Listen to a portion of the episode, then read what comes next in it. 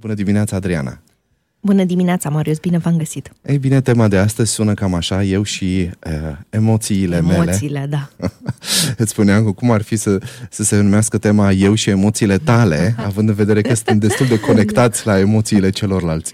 Sigur, și asta este o variantă și evident că modul în care celălalt se autoreglează mm. ne influențează și pe noi, mai ales pe copii, influențează foarte tare modul în care părintele reușește să-și autoregleze emoțiile. Ok, spune-ne un pic despre autoreglare. Ce înseamnă asta? Autoreglare înseamnă, în primul rând, capacitatea de a conștientiza ce emoție simțim, Adică să ne dăm seama dacă ne simțim furioși, dacă ne simțim triști, dacă ne simțim bucuroși, mm. să avem măcar un vocabular emoțional de bază, ceea ce, evident, mm. că pentru noi adulții de astăzi este un pic mai complicat, pentru că nu am primit acest alfabet emoțional când eram copii, dar le învățăm.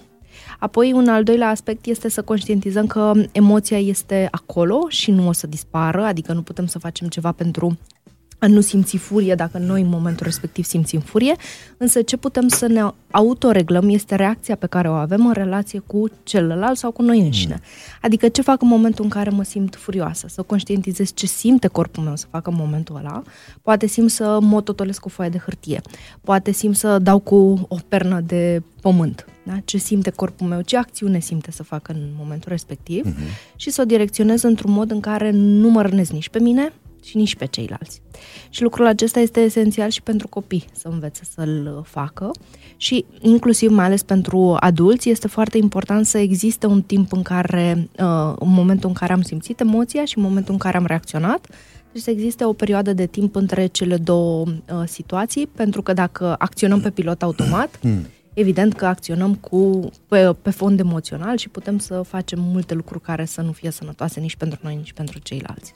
Dar sunt destul de mulți adulți care par că nu știu vocabularul emoțional, chiar și la vârsta de 30-40 de ani. E interesant să uh, să întâlnești oameni care nu pot să-și numească emoțiile. Uh-huh. Ai întâlnit în cabinet așa ceva? Evident, și pentru uh-huh. noi este dificil uneori, mai ales atunci când sunt uh, emoții care, pe care nu le putem conștientiza sau nu știm de unde a pornit.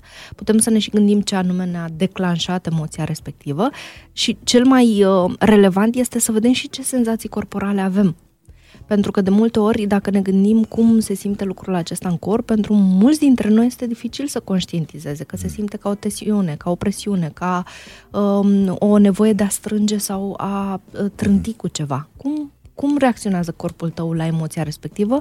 Poate nu e atât de important să îi găsești un nume dacă nu reușești în momentul acela, dar măcar senzațiile să le poți identifica.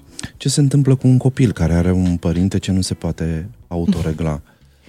Foarte important este să înțelegem că pentru copii și pentru noi, adulții, dar mai ales mm. pentru copii, coreglarea este baza autoreglării.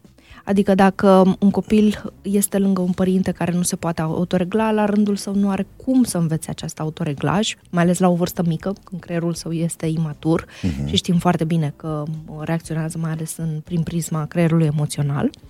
Uh, însă atunci când este mic, el are nevoie de un adult care să funcționeze ca partea din creier Uh, care nu este dezvoltat la el, um, cortexul prefrontal, pentru a-l ajuta să se... creierul Exact, adultului. să se autoregleze mm-hmm. și este acest uh, această modalitate de coreglare. Cum arată lucrul acesta? Arată mm-hmm. într-un mod foarte, foarte simplu, mm-hmm. de tipul uh, copilul s-a speriat, de ceva vine la adult, la părinte, de obicei în brațe, da? Și noi să numim, da, te-a speriat uh, pognetul, dacă s-a auzit un pognet da. foarte tare sau că te-a furiat că mm, celălalt copil ți-a luat uh, muțunache din mână, da? Um, să-l conținem în momentul în care simte emoția respectivă, uh-huh. să nu o negăm, noi spunem nu trebuie să-ți fie frică, ok, noi știm că nu trebuie să-i fie frică pentru că nu are Asta ce să-i facă. că este un adult care nu s-a autoreglat, să înțeleg, reacția dacă, adultului. Da, depinde foarte mult de reacția adultului, mm-hmm. adică dacă uh, reacționează cu furie la furia copilului, evident că nu va face altceva decât să amplifice. Sau dacă um, va fi speriat în momentul în care copilul este speriat, deși nu are niciun motiv să, mm-hmm. de frică, de pericol în mm-hmm. momentul respectiv, sigur că acest lucru se va transmite și copilului și apoi ușor, ușor să-l ajutăm să-i spunem povestea și să-l ajutăm să uh, se liniștească. Da? Ești în siguranță, ești în brațele mele, da? s-a auzit, un, o repetăm de mai multe ori pentru copiii mai mici, s-a auzit un poc netare, balonul a făcut poc și tu te-ai speriat și ai venit la mine, ești în siguranță. Și repetăm lucrul acesta de mai multe ori până când copilul învață să-și aducă mm. starea de siguranță în corp. Dar coreglarea asta este un mecanism doar psihologic sau este și biologic? Este și din punct de vedere neuronal și putem să vedem mm. lucrul acesta în momentul în care doi, două persoane vorbesc. Dacă cineva intră într-o încăpere și trântește ușa sau aruncă cu lucrurile pe jos, automat și eu voi simți un anumit distres în momentul da. în care îl văd pe celălalt că este furios. Sau dacă eu mă sperii foarte tare în momentul acesta, tu nu mai stai să te gândești, oare de ce se sperie Adriana? Ce se întâmplă? Prima reacție va fi și tu să te sperii și să te uiți în jur să vezi care este pericolul, ce se întâmplă. Mhm. Deci este vorba de limbajul non-verbal și sunt fracțiuni de secundă în care creierul nostru reacționează când îl vede pe celălalt într-o anumită stare. Ok, so coreglarea se întâmplă, să înțeleg, doar la nivel emoțional, cu efecte uh, la nivel fizic, mental, uh, pe toate, pe toate planurile, planurile, pe toate planurile. Uh-huh. Și este important să aducem partea aceasta de verbalizare pentru a-l ajuta pe copil să se autoregleze și pentru noi. Și noi când ne simțim furioși sau frustrați sau temători, este foarte sănătos să punem în cuvinte lucrul ăsta. M-am furiat când, nu știu, a căzut ceva sau mai făcut ceva care m-a deranjat. Da, când uh, copilul nu reușește, sau de fapt părintele nu uh-huh. reușește, că el eșuează, cred, să stabilească toți această relație. la un moment dat. da, cam toți. Le transmitem copiilor. Hai să normalizăm puțin, că așa este. Eu nu.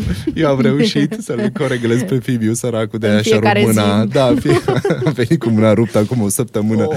încă sunt uh, nervos pe el. Uh, dar nu, uite, vezi, eu sunt un, un părinte care din punctul ăsta de vedere nu se, nu se poate autoregla. De câte ori mă duc acasă și îl văd de o săptămână, tot îi spun. Zic, bă, sunt atât de nervos pe tine. Ți-am zis să nu te duci acum.